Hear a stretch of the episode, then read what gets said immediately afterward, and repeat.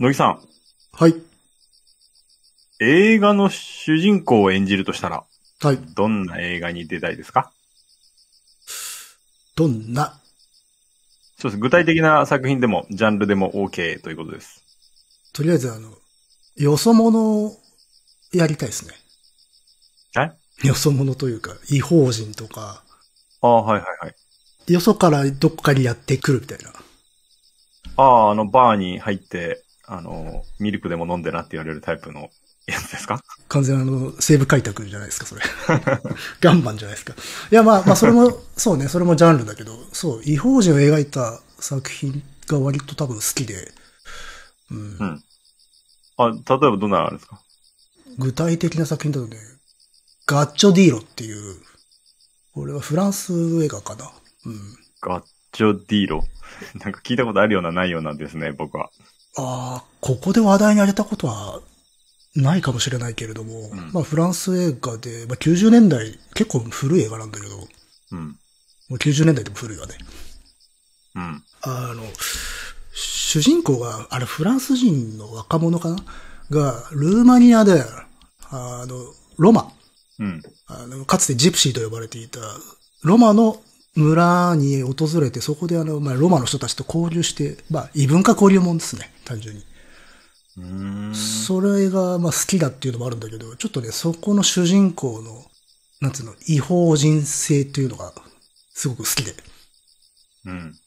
文化と文化がぶつかるような感じですか？そこも描かれるし、あとロマっていうのは、まあ、かなり悲しい歴史も持ってるので、そういうとこ、差別とかね、そういうのも描かれるんだけど、まあ、それをこう、理解していくっていう、フランスの若者が。うんっていう、まあ、よくある話じゃないですか、それだけ聞くと。うん、そうですね。うんうん、でもね、なんかね、適切な違法人っていう像みたいなものがあって、で、んまあ自分もこう、核ありたいっていうか、うん。あの、外側なんだけれども、適切な外側の人間であろうみたいな風に思ったっうーん。ていう作品でしたね。ああ、じゃあまさに演じたいですね。うんう。ん。そうね。まあ演じたいというか、まあ核あるべしっていうような。うん。うん。演じたいですよ。出たいかですよ。でも、それって結局あれじゃん。どう見られたいかってことでしょ？だって、それは。うん。うん。これは、ちょっと、質問、俺、これ、来た時に、あ、演じたいか、かなあ、いや、そこはね、一緒でいいと思うんですよ。あ、そうですか。何を演じたいかっていうのはどう見られたいかってことだから、うん。自分がどうありたいかっていう。うん。うん。あ、適切な他者であろうと思ったわけですね。そうですね。そうそうそう。うん。あのーなんだろう。よく当事者の気持ちになってとか、相手と同じ立場になって考えようみたいなことを言われるわけじゃないですか。うん。けどそれってまあ実際は無理なわけじゃないですか。はい。うん。だし、あと、そうなってくると、感情だけが当事者になった時に生まれてくるのって非常にネガティブなものばっかりだったりするでしょ。うん。うん。特にこの映画の差別のことを描いてるんで、そういう悲しみを負った人たちと同じ立場になった時に出てくるものっていうのはもちろん寄り添って考えるとか寄り添って、あの、より良い未来を共に考えていくみたいなポジティブな方向にも考えられるんだけれども、そうじゃない部分もあるわけじゃないですか。うん。だから、良くない当事者になるよりは、あの、適切な他者であれっていうふうに思うわけですよ。うーん。ということをそれは皆さんに言いたいところですね。そうですね。まあいろんなね、悲しいこととか、そういうこと、はいそういう差別の問題とかあったときに、当事者かそれ以外っていう、まあ非常に利口対立になるでしょう。うんで。もそうではなくて、多くが絶対的に他者なんですよ。だったらせめてその他者の中で最善を尽くせっていう話なわけで。うんうん。ということをね、考えたりする映画だった。なるほどね。なるほど。で、あとその、なんかこう、寄り添って考えようと最初主人公もしてるわけだよね。で、できたと思っちゃうわけ。うん。けど、途中から、いや、結局俺も形の上でしか理解してないんじゃないか、みたいになるわけよ。で、うん最後の最後に今までその彼ら、そのロマの人たちと交流して積み重ねていったものとかを肩ぐり捨てて、そうじゃないところで理解をしなきゃいけないんだっつって、全部捨てて、で、なんかこう、ある種初心に帰る。みたいなラストなんだけど、その瞬間がすごい感動的なんですよ。うん。これ音楽映画なんだけど、半分が。うん。そうなんですか？これ象徴的なアイテムとしてテープレコーダーが出てきて、うん。テープレコーダーに彼らの歌とか音楽を録音していくんだけど、最後にそれを、そういうことじゃないだろうっつって終わる。うんという映画なんで、おすすめですよ。いつぐらいだっけ？これ90ね、90年代後半とかだった気がする。うん。うん。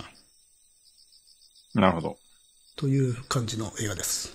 そういう、演じたい、そうね、確かにまあ演じたいと言われるとちょっと微妙な表現だけれども、まあそういう、ありたいですよね。っていう。うん。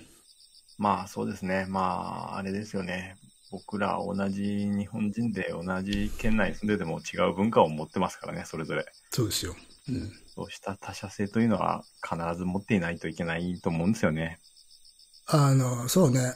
当事者になると多分理解しようとする努力を捨てるじゃないですか。うん。まあ、当事者だだったつもりだったらね。けど、うんいつまでも自分は、あの、よそ者っていうか他人なんだと思っていれば、理解しようとするベクトルっていうか方向性はずっと維持し続けるでしょ。うん。でも当事者になったと思った瞬間、多分それ消えるので、それ危険なことだなと思うわけですよ。うん。だから違法性は大事にしようってこと。はい。という、別にそんな堅苦しい、あれじゃないですけどね。あの楽しい映画ですよ。あ、そうですか。あの、最後らにちょっと重たいし、そのテーマが出てくるけど、まあ基本的には楽しい映画です。うん。うん。はい。ということです。こちらの質問は、おと、おっとさんあ、はいはいはい。うん。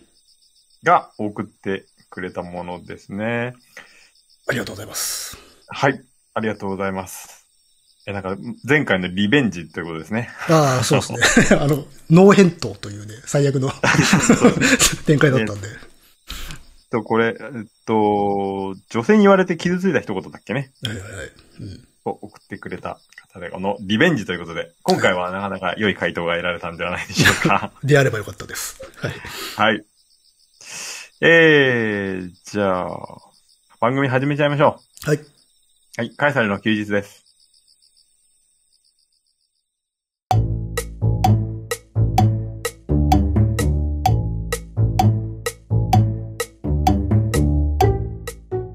この番組は私がダニエルとクリエイターの乃木がサイコロを振って才の目のお題に沿ったトークをするトーク番組です。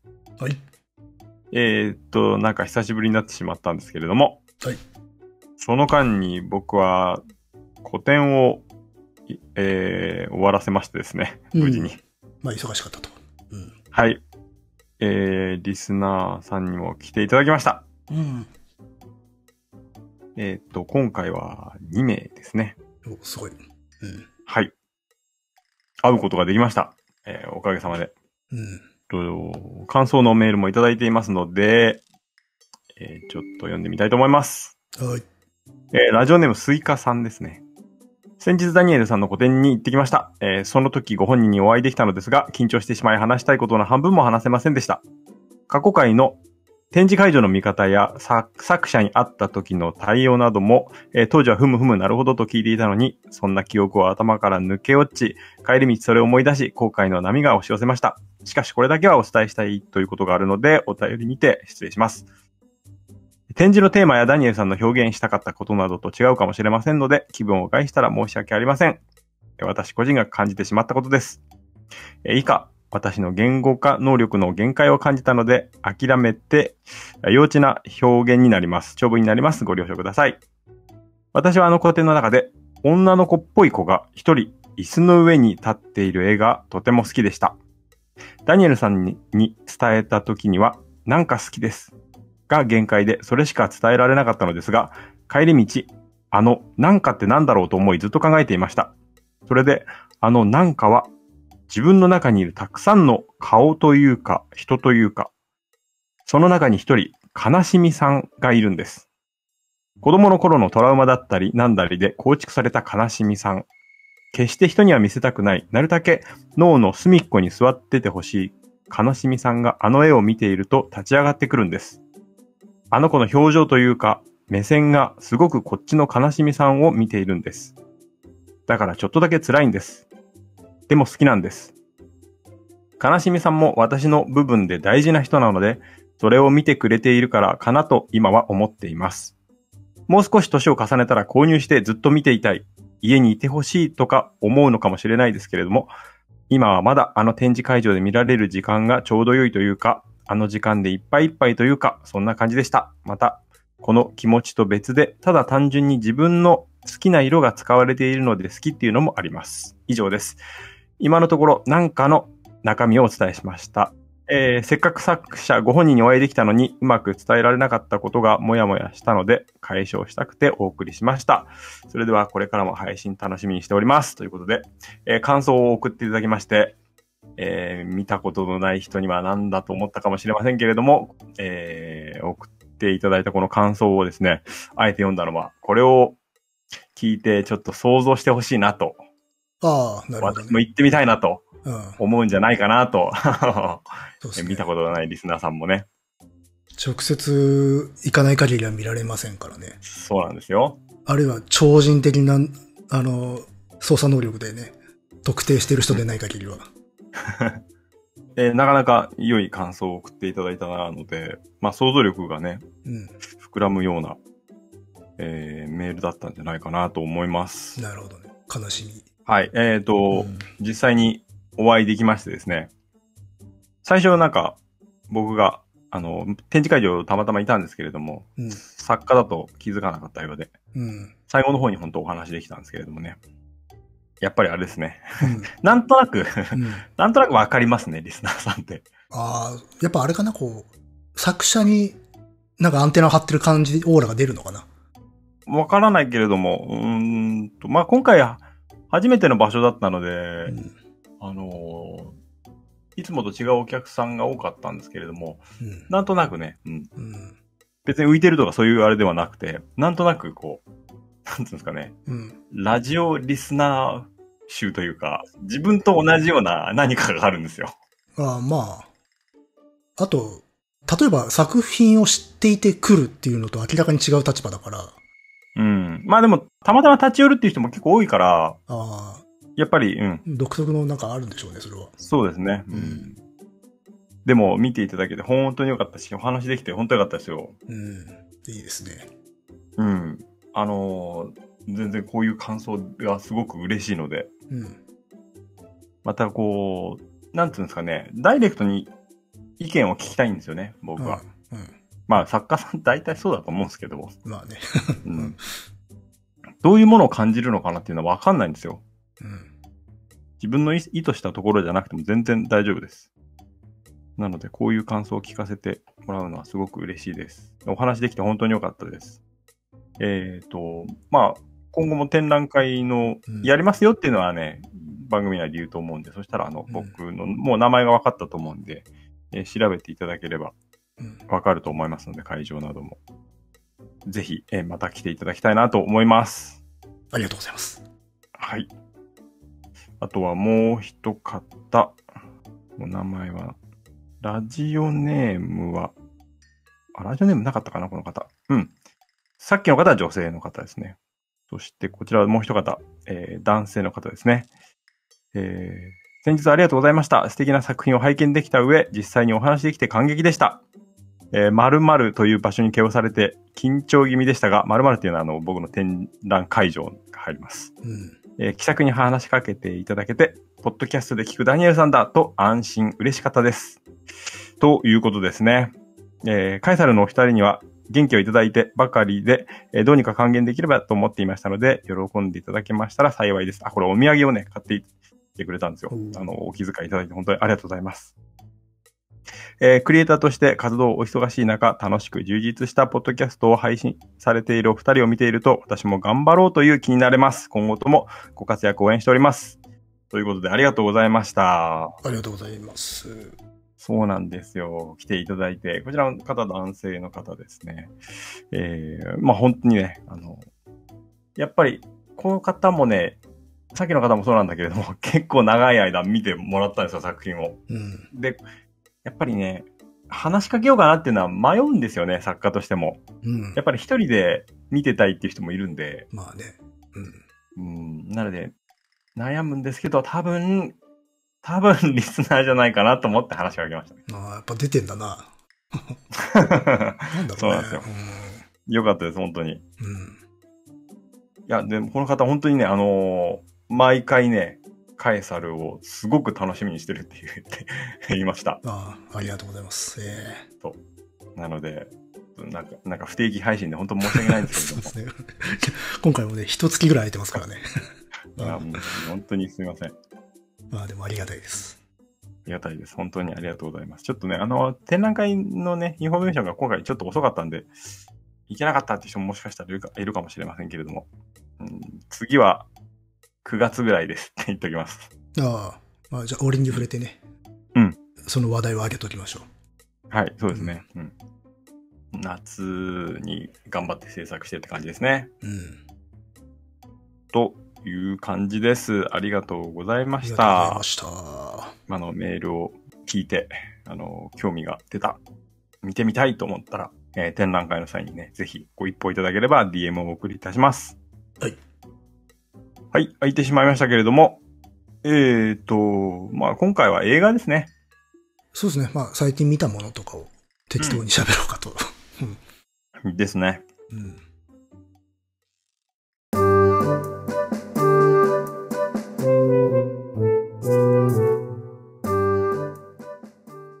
えー、最近あの、プライムビデオで、うん。ノープが配信されていて、そうですね。見放題になってましたね。うん。うん。で、トップに出てきたんで、僕あんま知らなかったんですけど、なんか予告を映画館かなんかで見て、うん。で、まあ、よくありがちな感じかなと思って、で、通勤中になんとなくうん。軽い感じで見られればいいかなと思って、まあ見たところ、うん。まあ普通のっていう方もちょっとあれですけれども、割とこう、ホラーというよりは、うん。あ、ネタバレしますからね。ああ、そうですね。そうですね。ノープに関してちょっとネタバレしネタバレしますから。ますので、うん利権の人は気をつけてください。はい。うんはいはい。どうぞどうぞ。あの、割とこう人種問題とか、あの、うん。映画とか、まあ見せるっていうものに対しての自己言及的なところを多くはらんでいて、ああ、そうそっちの比重の方がかなり。り大きかったんで、なんか、いい意味で期待を裏切られて、ああ。で、あ、確か乃木くんもこれなんか、あの、ツイッターかなんかで言ってたかなと思って、それで、見たって聞いて、見たって帰ってきたんで、うんちょっと話してみようかなと思って。まさに、見る、見た、見るっていうテーマですからね、この映画ね。そうなんですよね。うんそこがやっぱ大きかったなっていうので、そうね。だから、んじそう、自己研究性が高いってまさにそうで、映画の話してるからね、これ。そうなんですよね。映画の話でしたね。うん映画の話で。でも、なんつうか、側っていうか骨格はもう、まあ、なんだろうね、SF スリラーというのかなんというのか、でもまあ、ハラハラドキドキで普通に楽しめるという作品なので、そういう要素ももちろんそこありますね。も別に抜いたとしてもまあ面白い映画になっててっていう。うん。そうですね。で、まあ、あと人種問題はね、まあ、ジョーダン・ピールはね、過去作ももうそうですからね。あの、ほら、ゲットアウトとか、あの、アスとか。うん、まあ両方見てないですけど、あ、えっとね、監督自身が、まあ、あの、アフリカ系と、あと、白人の両方の血が入ってる人で、うんで、これまでの作品はね、人種問題があるんだけど、それだけじゃなくて、さらにその中で自分は少し外れてるみたいな映画、主人公だったりとかするわけよ。うんそれやっぱ反映されてるんでしょうね、監督のね。あの、生い立ちというかあ。そうなんうんそう、あの、黒人、白人の、さらにボーダー、間にいる人みたいな。うんう。ん、で、今回もまあ、なんだかんだでありましたしね、そういうとこね。うん。うん。全面には出過ぎてないんだけれど、ただまあ確実にありますよね。うんまうんあ、黒人、白人、あとアジア人に出てきましたね。うん。あとはまあ、その映画っていうね。うん。で、そのあの有名なね、馬の、動く馬の連続写真がモチーフになってて。で、あれがまあ、バハマ系の人だったっていう。うん。2秒間のエドワード・マイブリッジの、あれ、エドワード・マイブリッジの写真でいいんだよね、あれは。かな？あ連続写真。まあ、あれ正確に言うと映画ではないんだけど、連続写真っていうのが、連うん。ちょっと特殊な撮り方した写真で。う。うんん。まあ、黒人が馬に乗っている、えー動いている2秒間の動画が、その世界初の映画だったんだっていうことですね。そうだ話の中で。映画の定義上だと、が、以下によってはちょっとそこ変わっちゃうんで、微妙なところではあるけど、あの、ノープの中ではそういうふうに言ってた。うん言ってましたね。まあ、ただ、そのアニメーションの原理みたいなものを実写、写真でやったっていうところでは、まあ、そうですね。うん。で、それがちゃんとね、今回ノープの全体を貫いてるっていう。うん、うんそうですね。で、主人公は、まあ、馬の、あ、牧場ですか、を経営していて、うん。馬のブリーダーで、あれなんですよね、映画とかに出演させる馬を育てている。そうそうそうそう。まあ、ブリーダーで撮影の現場とかに行って、えー実際にこう指導したりとかをするという主人公ですね。黒人の主人公。で、父親がメインでやってたんだけれども、父親が亡くなって自分がやることになっている。うん。メインでやることになっている。で、妹がいるんですよね。うん。で、妹は、な、何なんですかあの人。まあ、なんか、芸能界で頑張りたいけど、まだ芽が出てないから、いろいろ売り込みをかけてるっていう、結構なかなか、あの、なんつうの、がっつくタイプの人だっていう。まあ、アクティブに、よく言えば。うん。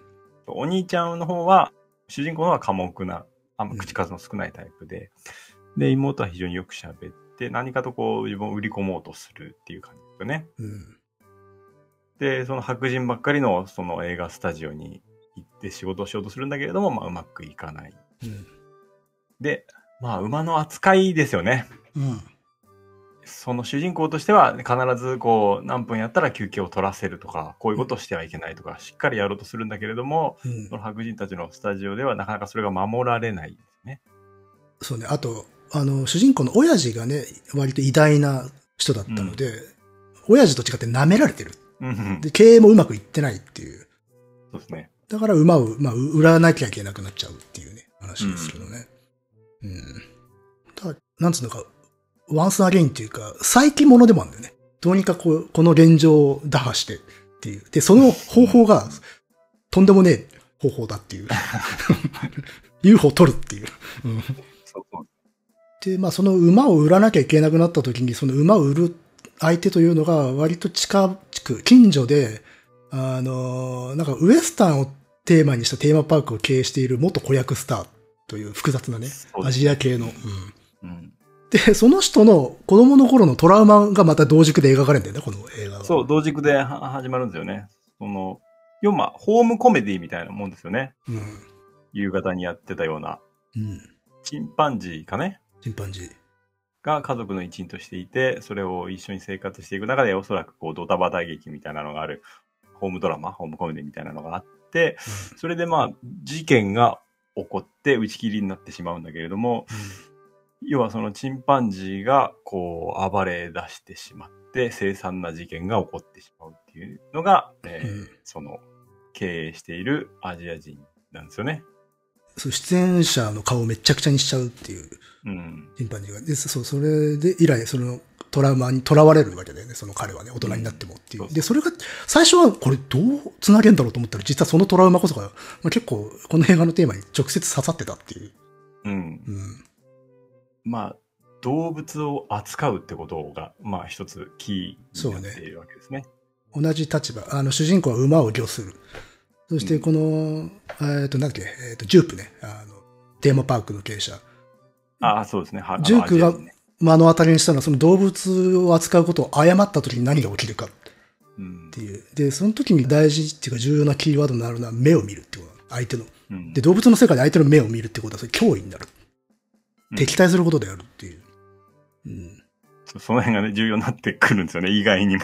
最初、この猿の話どうなんだろう。なんなら本編よりこっちの方が気になるんだろうって思ったんだけど、そしたらまあ、実は解消はされないんですよね。その猿の話自体はね。ただ、その、ジュープに対してすごく重いトラウマを課した。それによってジュープがある運命に囚われてしまうっていう話だったんですよ。うん。うん。まあ、あとその、動物っていうか、まあ、人間以外の生き物、生物と接した時にひ人はどう振る舞うべきなのかっていう、うん。うん。そういう衝突をね、描くんだけど。うん。あとは、まあ、そのジュープもアジア人であるってことも大きな、うん。うん、キーポイント。そして主人公黒人であるっていうこともかなり大きなポイントですね。そうだね。うん。うん。まあだから、こう、近年のその、PC、あのー、ポリティカリコレクトネスにマッチした配役もできるんだけど、そこに意味を持たせてるから、そういうのは気にならないようになってる。うん。うん。それ自体テーマにしちゃえばいいんだからっていう。そうですね。うん。そうね。で、そして、えー、何か、えー、空から 何かがやってくるやってくるっ感じですね。ていうね。もう、何かとしか言いようがないっていう。そうなんですよね。まあどう考えてもこれ UFO だろうと最初はね、ずずーっと思ってるわけだよね、見てて。思ってる。そしたら UFO じゃなくて、これアニマルホラー、あのスリラーだったっていう。そうなんですよね。うん。なんか、い空から来るっていうと、すごく、えーっと、高知能なというかうん、かなり高度な文明が飛来するようなイメージがあるんだけれども、うん違うんですよね。そこがちょっと意外というか面白いなと思って、そうなんですよね。あるし、うん重要なテーマにも結びついていくんだよね。だから、そこまではさ、崖が言ってないわけだよ。あのチンパンジーの話と、これ、この、うんおそらくは UFO だろう、何かとどう繋がるんだろうと思ったら、あ、そうかそうか UFO ではなくて、チンパンジー側だったんだっていう。そうそうそうそう。うん。何か、そう。だから動物性なんですよね。うんなんと言っていいのかなとい表現していいや、まあかわかんない動物、まあ生物なんだよね、要は。で、捕食者なんですよね。そう。いえまあ、動物と同じように、こう、野蛮な生物なんですよね。うんうん。こう文明とかそういうものを持っているようなものじゃなくて、動物なんですよね。食い尽くす。っていう腹が空いたら食って、で、あの、苦手なものを食べると食当たりを起こして吐くっていう、そうそうそう。いう習性ね。そう習性をちょっと、その、動物を扱う主人公が、それに気づいて、その、動物を扱っと対峙した時にどう接したらいいかというのを、うんえーはめ込んで対処していくっていう流れになっていくよね。で、それ以上でもそれ以下でもないんですよね。最後まで見ても。うん。何らかのこの知的生命が、こう、例えば飼ってるとか、送り込んだものとかっていうことでもなく、ただずっとそこに住んでいる何かなんだよ。そう。で、そして捕食だけしているんだっていう人を。うん。うん。で、まあ、あ、なるほどっつって、あの、アニマルパニックなのかって思って、でも、そこで肩透かし食うどころじゃなくて、そのまま普通に面白かったからすごいなと思ったけどね。う。うんん。そして、あの、同軸で語られていた映画っていう、その自己研究的なものもうんちゃんとそこにぶささってって、まあなぜかと言ったら主人公たちはい、この今の状況を打開するために、まあ最初はおそらく UFO だろうと思ったんでしょうね、彼らも。うん。UFO 映像とびっきりのすげえやつ撮って、それで大金を稼ごうぜっていう、まあ不純な動機から、ね、近くの家電量販店のあんちゃんと、まあ、ぐ、あの、いる、ふとしたきっかけでつるむようになって、それで一緒に撮影をしようとすると。で、監視カメラをいろいろ設置しまくる。で、ここにあるのはやっぱし見るとか、撮るっていう。そうですね。まあ映画なんだよね、そこにあるのも。うん。で、まあそれを売り込むためにあと有名なカメラマンなのか、何なのか、ディレクター、あれはカメラマンか、のじじいに依頼もするんだけど、最初はね、断られるけれどっていう。でも、まあそのじじいも、なんか、何かあの地域で異常なことが起きてるっていうのを知っていくわけですよね。そして参加してって、急増のチームが出来上がる。で実はチームものでもあるっていう。そうですね。で、その過程は、あの、活劇でいうなんか決戦準備でもありながら、実は映画制作のプロセスでもあるっていう。うんう。ん。そうそうそう。撮影して見せるっていうことがどういうことなのかっていうのと、うん見るっていうのはどういうことなのかっていうのを、その暴力性みたいなものをだんだんとこう描き出していくんですよね。そうね後半に行くに従って。で、そのためにでも入念な仕込みをするっていうところが非常に映画の制作そのものを表しているっていう。で、と同時に徐々に分かり始めていくその何かうん。の修正として、目が合うと殺すと食うっていううんところで繋がる。目を合わせなければ助かるっていうところで、まあで、要は映画でを撮るとか見るっていうものの、まあ真逆である。うん。で、それと同時に、あの、チンパンジーのストーリーともリンクしてくるっていうね。うん。だから、チンパンジーのトラウマパートでもちゃんとあの、そのパートのラストで、あの、ジュープが襲われ、もう、あわや襲われるかっていうところになった時にチンパンジーと目が合いかけるっていうシーンがうん。挿入されて、はい。で、その瞬間にチンパンジー射殺される。うん。というところで、あそこで、まあ、見る、見る、見られるであるとか、あるいは見てはいけないんだっていうタブーっていうのものが、もろに接触する瞬間にあの物語が断ち切られてって、で、それがトラウマになっちゃうわけだよね、ジュープは。うんだから、彼も実はその何かっていうのを、実は感づいて知っていて、それを飼いならそうとするんですよね。ジュープはそうなんです飼いならそうと飼いならそうとしたっていう。そこがまあ分け目でありありますね、主人公とジュープ。そうね。飼いならして、かつそれを見せ物にしようとしたってことなので、見せようとしたってことなんだよね。うん。その何かを。でもそれを拒絶したチンパンジーがあれほどのことを起こしたのに彼は同じことをやろうとしていたっていう。まあだからそれは、それをトラウマを克服する手段にしようとしてしまったんだよね、逆にね。う。うんん。なので、すごい多層的なんだけど、でも、あの、すごいシンプルな力強さで全部引っ張ってって、しかもちゃんと噛み合ってるからね。うんで、こうやって話そうとすると意外と難しいなと思うんだけど、見てる分にはすごくソリッドにまとまってるので、繋がってるんです、ちゃんと。うん。これはだから、器用っちゅうか、いや、なんかすごい巧みだなって、もうマジで思って。うんちゃんと、あの、歯車が合ってるから、あの、全体的にものすごい力で動いてんだけど、で、一つ一つのパズばらすと細かいんだけどね。その全体の、あの、モーメントとかモーションの力強さを邪魔してないんですよね。むしろそれを生み出す力になってるっていう一個一個が。それすごいなと思って。そしてそんなものどうでもいいっていう状態でも見れる。歯車なんか見えなくても面白いっていう。うんまあそうですね。うん。そしてやはり最後に妹さんに中から見返されるっていう、やっぱまあお決まりのパターンでありますけれども、そそうそうそうういうのと。うんあなあれでもやっぱ周到、秀逸でしたね。結構好きなくこうさ、繋げてって全部繋がってるで、ちゃんとね。うんうん見るっていうのがどういうことなのかっていうのを最後妹が突きつけてくるんですよね、こちらに。うん。あれはなかなか良かったですね。まあ、あの、とそれこそ、あリヒターの回でもそんな話をしたかもしれないけど、見るっていうことは暴力だっていう。ああ、そうそう、僕もそれをね、思ったんですよね。うん。っ見ることの暴力性みたいなもの。ていうの。だから要は、チンパンジーが、あそこまで、はまあ、凶暴になってしまうっていうことには、その暴力にさらされた時に、まあ、主として自分を守らねばならないということで、まあ、発狂するわけですけど、奴らは。うん。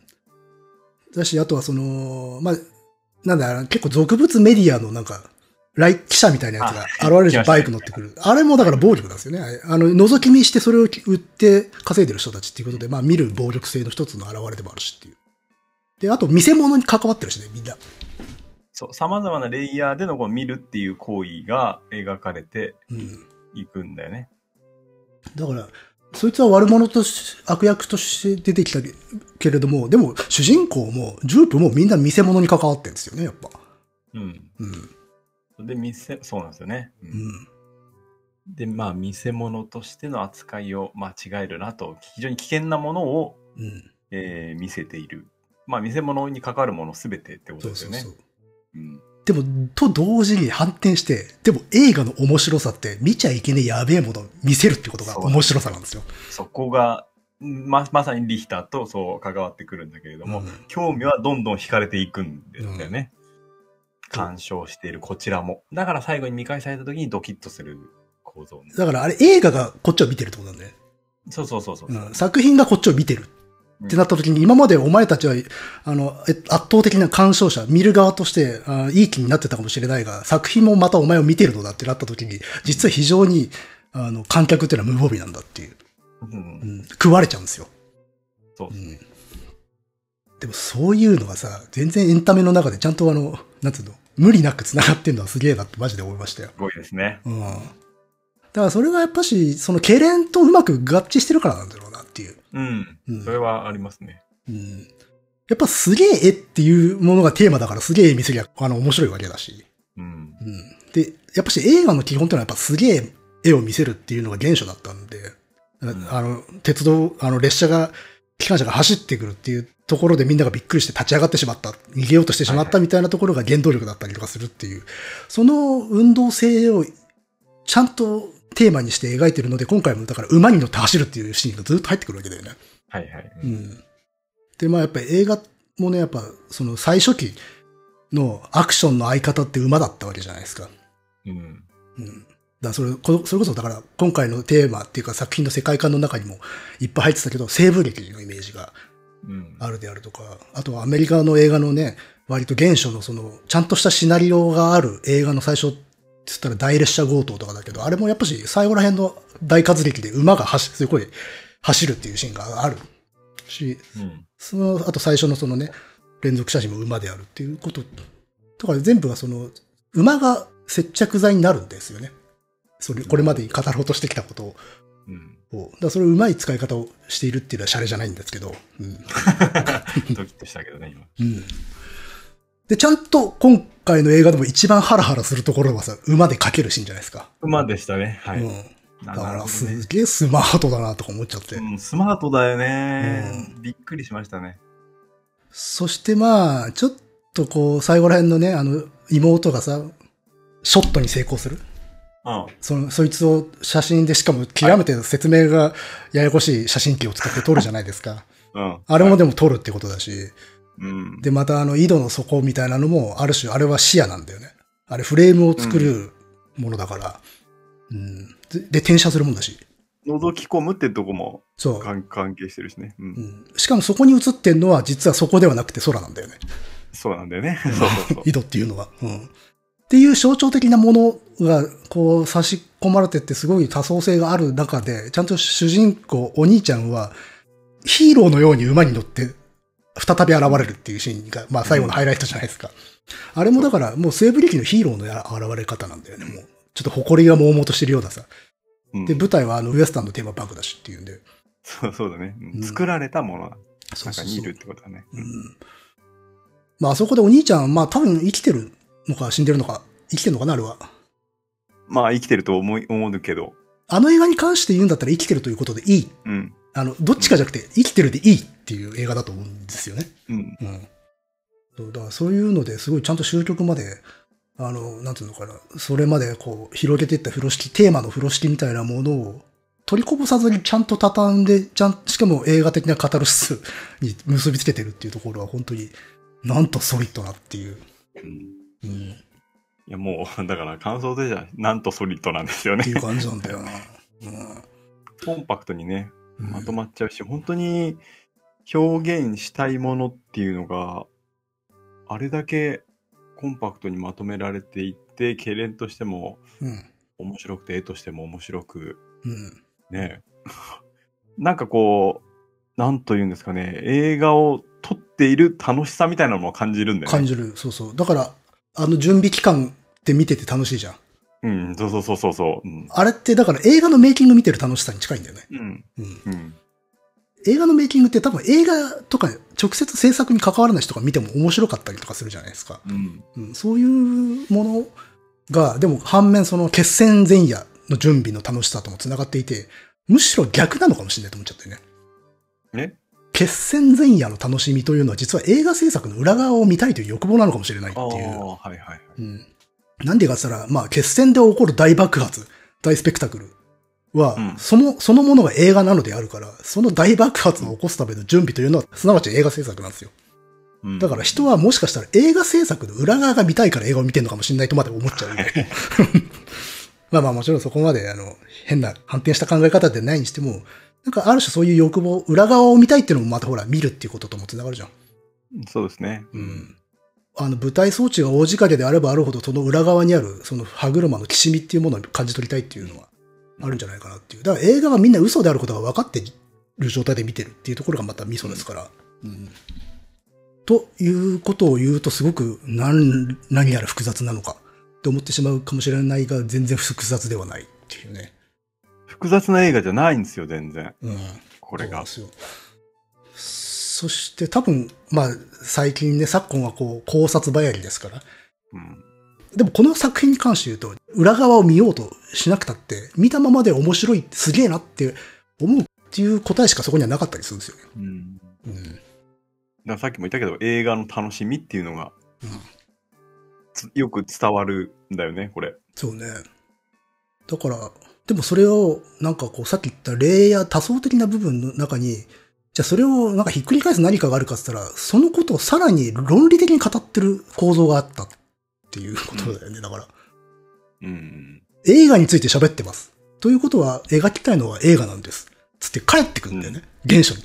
うん。う。うんん。だからそうな、なるともう、グーの音も出ねえわってなるよね。そうね。ね。それもしっかりエドワード・マイブリッジから始め、うん。そう。で、人種のテーマも織り込み。うん。まあね、こ個人に関しては見るっていうこととね、うん、そうだね。かなり関わっているので、そこは。まあその、まあ、ある種珍奇な目線にさらされてしまった何かというものも感じさせるし、あとこれはあの、そういうものが込められてるかどうかわかんない。私が個人的に思ったのは、あの、見てはならないっていうのはやっぱし、収容所的な感覚っていうのは思いうん。浮かびましたね。あおの、う収容所の囚人たち、収容されてる者たちっていうのは、それを管理する者たち、監督する者たちの目を見てはいけない。うん。だからサウルの息子ってあったじゃないですか。うん、はい。あれは、親衛隊とか監守と目を合わせてはいけないんですよ。だから常に主人たちはあの目線を下げてるわけで、うんで、何者も見ようとしないっていう。うん。なのでああいう映画になっちゃってる。何も見えない。周りがっていう。だから見てはならぬというものの暴力性というものがもうちょっと、もっと直接的に表出された瞬間というのが歴史上に存在するっていうことを、まあ、感じなくはないなと思った。うん。だって空からやってくる恐ろしいものに対して目を合わせてはいけないっていうのは非常に権力的なものでもあるしね。うんああ、そうですね。そこだけ抜き取ればそういうことになります。そうそう。まあだから捕食者と目を合わせてはいけないっていうのは、まあそれはもちろん、あの、ある種の自然科学的な世界観ではあるんだけれども、社会的な、歴史的なものの中にも人間は同じようなことをやってきたんじゃないの？というふうにも、まあ取れなかないと。うんただ、単品で映画を見たときにそこまで考える必要はないなとは思ったけれども、ただ、うんあの、そういうレイシズムみたいなものも語ってきた人だから、そういう目線っていうのはあるんだろうなっていう、おおなるほっていうのがね、ありますよね、それは。ど。うん。うん。まあまあ、でも別にそれを気にしなくたって楽しい映画ですよ。うん。うん。そこまでは考えてなかったですけど、僕は。非常に個人的なところではあるけれどっていう。そうですね。それが考察ってやつですか？じゃないですか？いや、いやわかんないですけどね。すごい嫌な顔してる。いや、私はね、考察って言葉好きじゃないんですよ。うん、僕もね、嫌ですね。なんかね。うん。で、割とでもしてると思われてますよね、多分ね。ああ、うん。うん、でもね、そう、あの、言い訳をしときたい。私は考察などはしていないです。うん。うん。感想しか言ってないですね。そうですねん。それでいいと思いますよ。ええあの、個人的に考察好きじゃないんですよ。本当に。本当さ。多いよね。多いよね、本当ね。多いよね。うん。ちょっとだから映画のさ、キャストとかさ、調べようと思ってさ、たあの、打ち込むともうさ、ね、うんタイトル、考察。あらすじって出てくる出てくるじゃないですか。そう、ネタバレ、あらすじ、考察。そうそうそう。まあ、あらすじはさ、まあ、あの映画のちょっとストーリー忘れちゃったなみたいな感じでね、されることもあるからいいけど、考察何のために見んのよって思うよね。そうそうそうう。ん。なんなん？あ、まあでも、なんか、怖いなっていう時があるんですよね。自分でうん。見て、よくわからなく飲み込めなかった時とかにそそういうのこ答え合わせじゃないけど、どう思ってる？俺が自分が感じ取れなかったところを、やっぱみんなちゃんと普通に、普通は感じ取れるんじゃないのかとか、そういう不安になることがあるんじゃない？それはありますね。確かに。うんあの、本当に大ヒットしてて自分も見たけど、全く1ミリも面白いと思わなかったってなった時に、なん、なん、どこがいいの？っていう。うん。っていうのはありますね。でもまあまあ、なんですかね。あの、まあ考察も別に、いや、考察自体が悪いことではないんだけど、考察っていうのが、その、ななんか、暗喩を探るっていうことに終始してるってことがすごく気になりますよね。うん。おお。うん。あれはこれを意味してるんではないのかとか、うん。まあ確かあに、さっき喋ったことの中にそういうことも含まれてるから、いや、いやいや、お前らの喋ってることも同じやんけって 思われるけれども、ただそれは、ちゃんとあの、感情として理解できるようにその映画がなってるんですよ。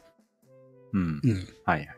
けど、考察は、要は、あの、皆さん気づいてなかったでしょ？教えてあげますよっていうのが考察なんですよ。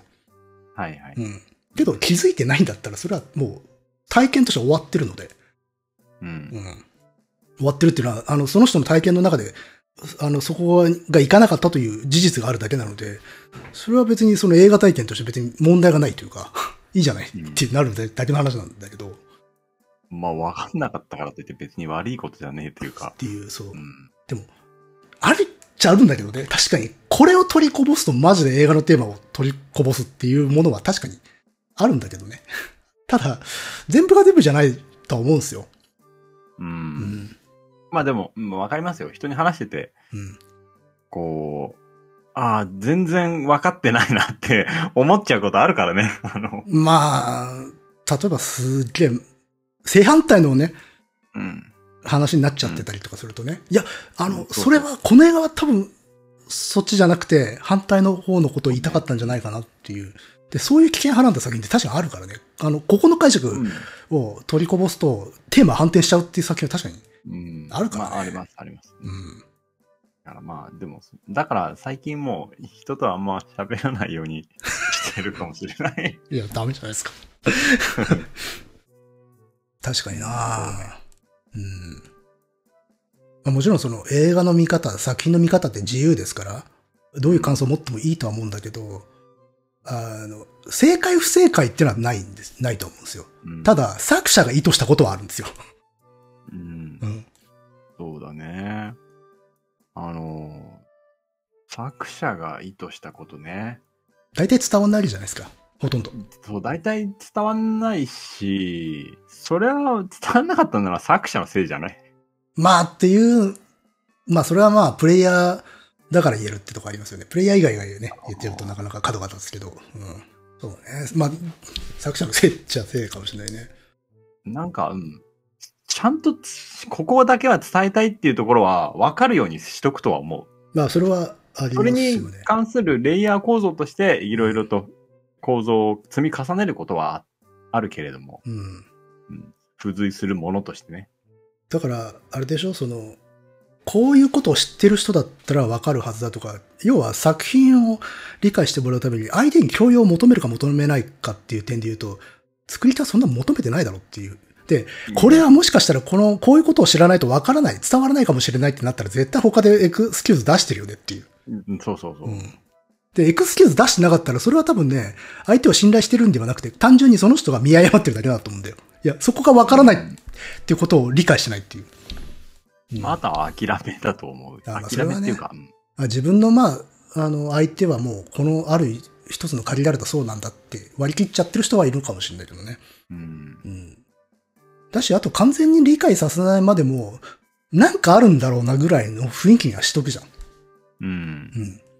あの、まあ、もしかしたらここちょっと複雑っていうか、いろいろな要素、前提がないと伝わらないかもしれないなっていう箇所を思いついちゃったりとかしたときに、でも、これを全部説明することはできないってなったときに、でも、なんかあるんだろうなぐらいの保留状態に持っていくための努力がするじゃん。うんまあでも、知識なくて面白くて、あればさらに面白いし、理解が深まるというのがまあベストですよ。まあそうですね。そういう点で言うと、だから今回のノープなんかはすごいじゃないですか、やっぱ。うん、すごいです、すごいです。だから本当に、もう見終わったとすげえなと思いましたね。うん。だし、すげえなと思ったけれども、実はちょっとまだよくわかんないところも結構あったしね。自分まだここ理解できてないなっていうところもいっぱいあったし、でもじゃあそれによって、あの、鑑賞体験っていうか楽しみが阻害されてるかってそんなことはないっていう。うんうん。非常に、あれ何だったんだろうっていうカットは確かにあるんだよ。あ、そう。うん。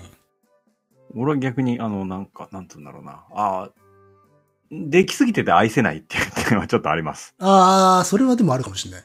うんあの、ぬめっと入っちゃったっていう。と、あのーやりたいことが多すぎて溢れちゃってるとか、そういうのがちょっと好きなんですよ。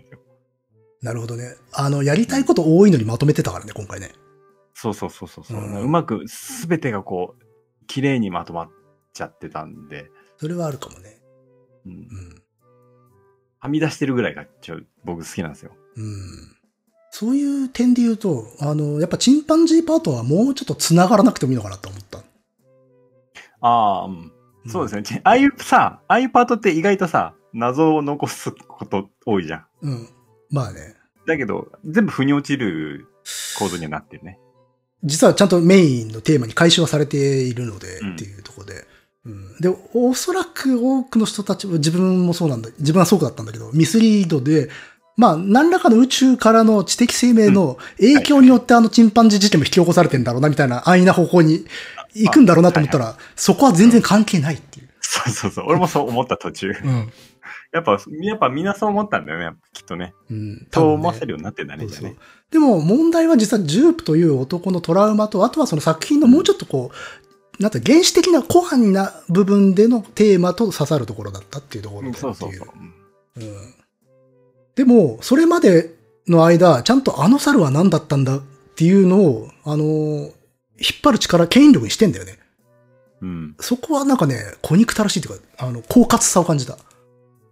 ああ。の猿何だったんだっていう動機で結構見続けたとこもあって。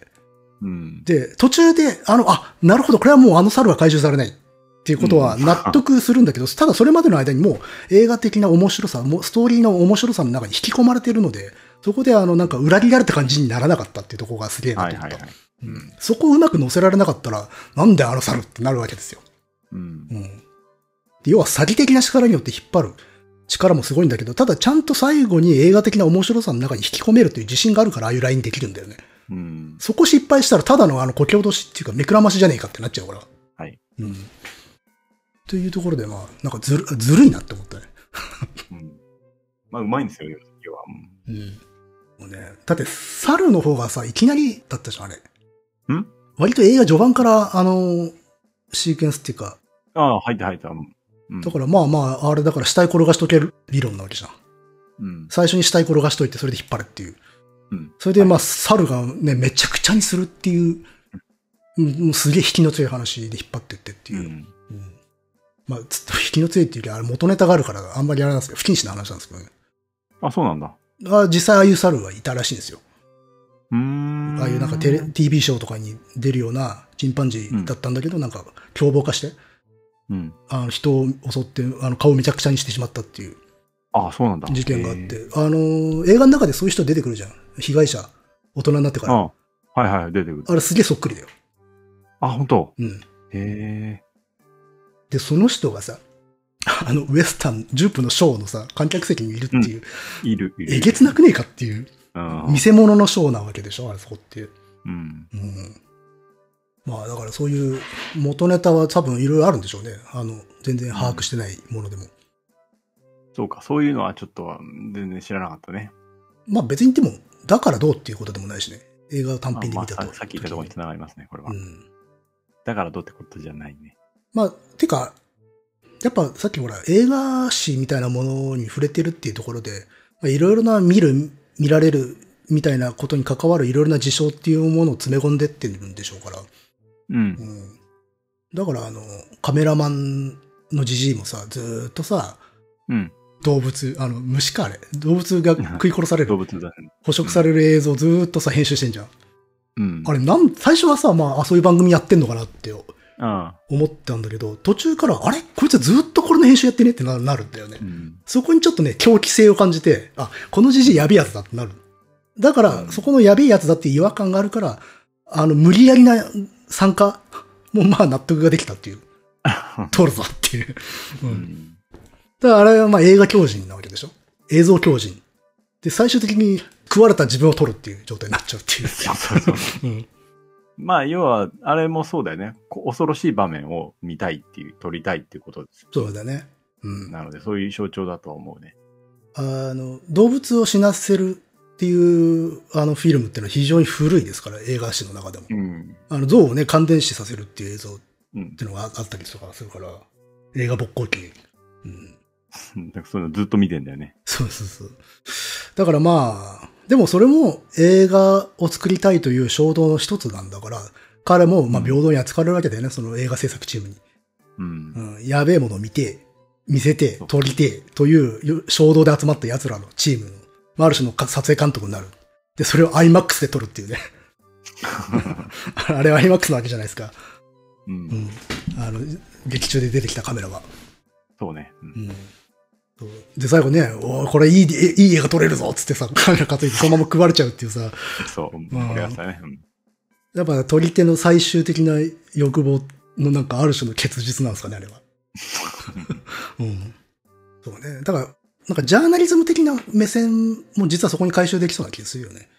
ジャーナリズム的な目線？うん。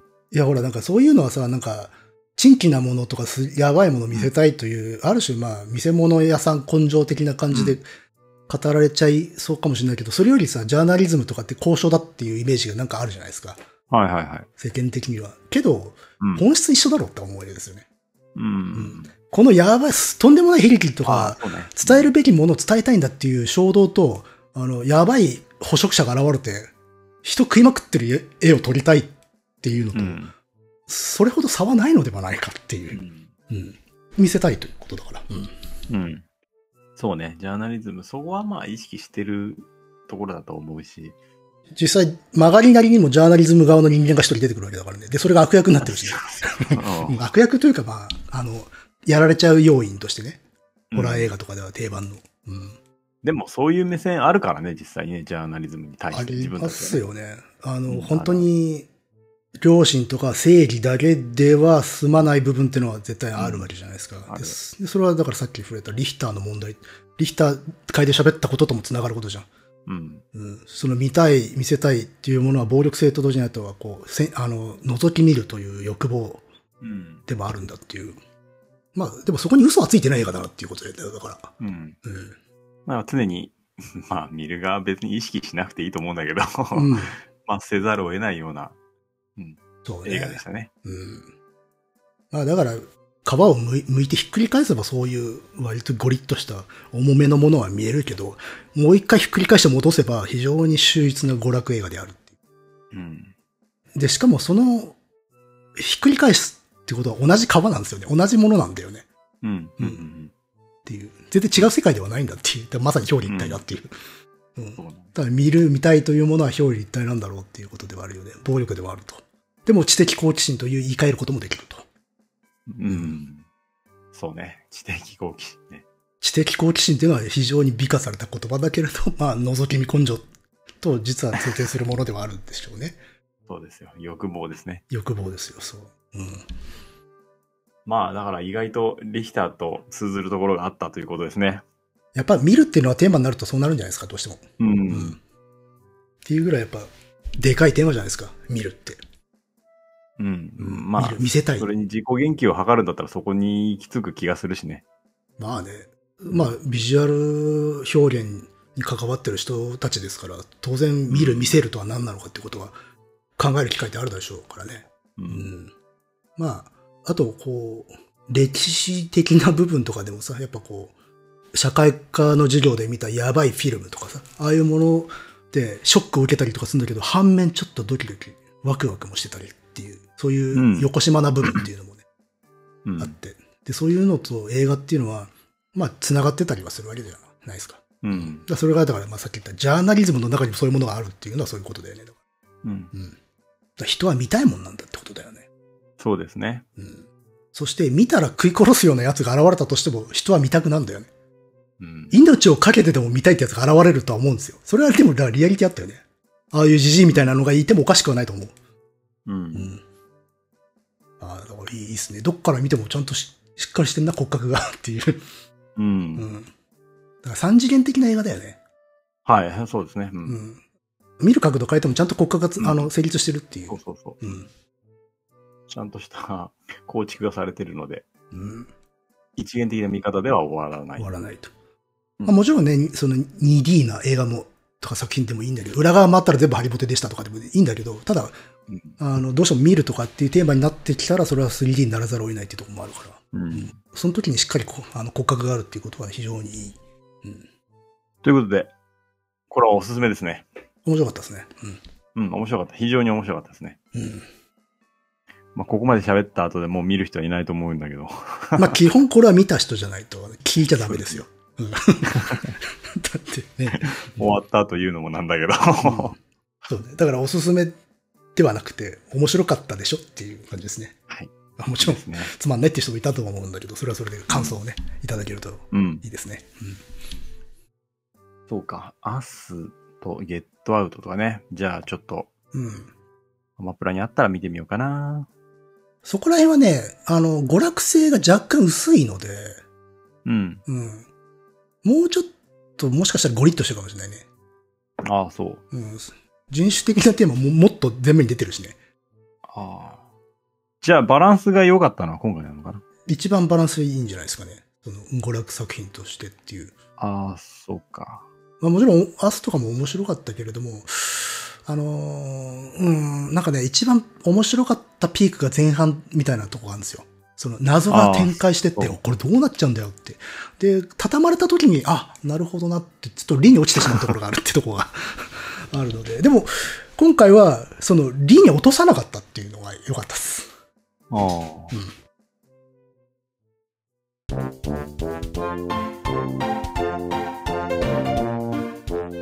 えーと、以前なんか映画も募集してましたが、それから外れたやつだったんですけど、今回は。全く自分勝手なね。本当ですよ。うん全然あれしてないからね。見てないからね。いやいやいや。となんか見なきゃなっていう感じはします。そう、一応、あの、まだ生きてますからね。はい。そう、まだ生きてますからね。うん条約はまだね、効力発揮してますから。はい。そうです。なんかこう、見て、見ろみたいなのがあったら、ぜひ何かお願いしますよ。皆さん。そうですね。まあ、ただ、これまでの経緯で分かるように、確約はしませんけどね。そうです。確実に見るかどうかっていうのはちょっと分からないの。といったようなところでしょうか。今回は。まあ、えー、なんか最後に言おうとしたことがあったような気がするんだけど、いいや。うん。まあ、じゃあちょっと近況で、あの、北野武の首はちょっと楽しみだなと思ってます。何？あ、北野武の新作、今年やるんですよ。あ、そうなの？わあ、全然知らなかった、それ。あの、武が秀吉をやるという。へえ。まあ、なんか本能寺をやるのかな。うん。で、トレーラーとか、あとはなんかインタビューとか読む限りでは、その史実とか、歴史交渉的にはなんか、特にあの、ひ興味惹かれないんですけど、むしろちょっとひ非常に古いうん。歴史観だなと思ってたんだけど、まあ、アウトレイジ戦国版みたいな状態になってるっぽいので、それをちょっと見てみたいのかなと思ってますね。あ、本当？へえ。うん。わかりました。僕は、そうですね。あデビッド・ホックニーの展覧会が楽しみぐらいですね。夏ですよね。はい、夏に。そろそろ、なんか、あ、もうまとめ始めてはいるんですけれども、なんか、うん。お素晴らしいですね。うん。徐々にやっていって、そのうち話せたらなと思います。はい。お待ちしてます。今回はもう展覧会に間に合うように話しますんで、はいはい。そうですね。それが可能であれば。そうリヒターの時みたいに終わり頃にならないように気をつけますので。はいはい。じゃあ、これからね、くなってきますので、皆さん、お元気でお過ごしください。はい。はい。ということで、ご意見、ご感想、ノープの感想などは、えー、dice.caesar.gmail.com、dice.caesar.gmail.com までよろしくお願いします。お願いします。はい。それでは、また。さよなら。